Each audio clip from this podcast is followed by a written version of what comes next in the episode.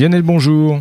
Bonjour. Nous allons parler de Mercure, de la planète, j'imagine Absolument. Et en fait, avec euh, avec la planète naine Pluton et l'astéroïde Cérès, un des corps célestes qui intéresse particulièrement les scientifiques, c'est la planète Mercure. La sonde Messenger l'a observé de près et une question s'est rapidement posée pourquoi sa surface est-elle plus sombre encore que celle de la Lune? Dans le cas de notre satellite, on sait que l'action combinée des micrométéorites et des particules du vent solaire mène à la formation de nanoparticules ferreuses qui saupoudrent la surface et l'assombrissent. Dans le cas de Mercure, la quantité de telles nanoparticules est bien trop faible. Une hypothèse émise par les astronomes, c'est que la surface serait en partie due aux impacts cométaires qui contiennent beaucoup de carbone. Et des expériences en laboratoire sur les conséquences de l'impact montrent une formation de carbone amorphe, similaire à de la suie, du graphite et même des nanodiamants. Et dans les conditions qui règnent à la surface de Mercure, tous ces composants sont stables.